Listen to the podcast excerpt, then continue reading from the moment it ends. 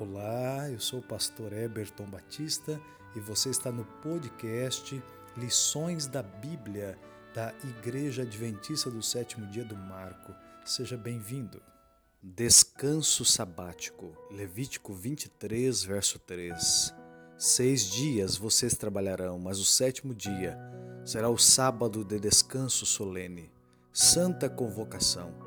Não façam nenhuma obra é sábado dedicado ao Senhor, onde quer que vocês morarem.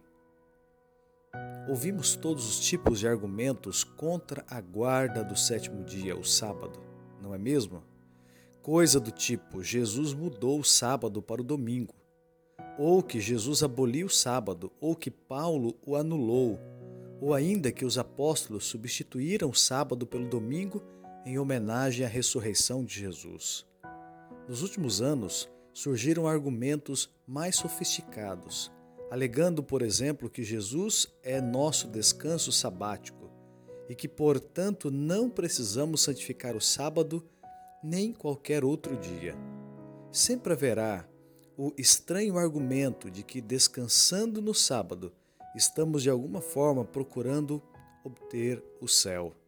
Por outro lado, Alguns cristãos têm se interessado mais pela ideia de descanso de um dia de repouso, embora argumentem que esse dia é o domingo ou que o dia não importa, assimilaram a noção bíblica de descanso e porque ela é importante.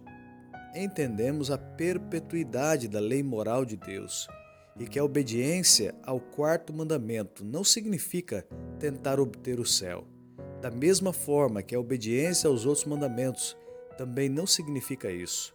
Nessa semana, continuaremos examinando o descanso que Deus nos deu no mandamento do sábado e por que ele é importante.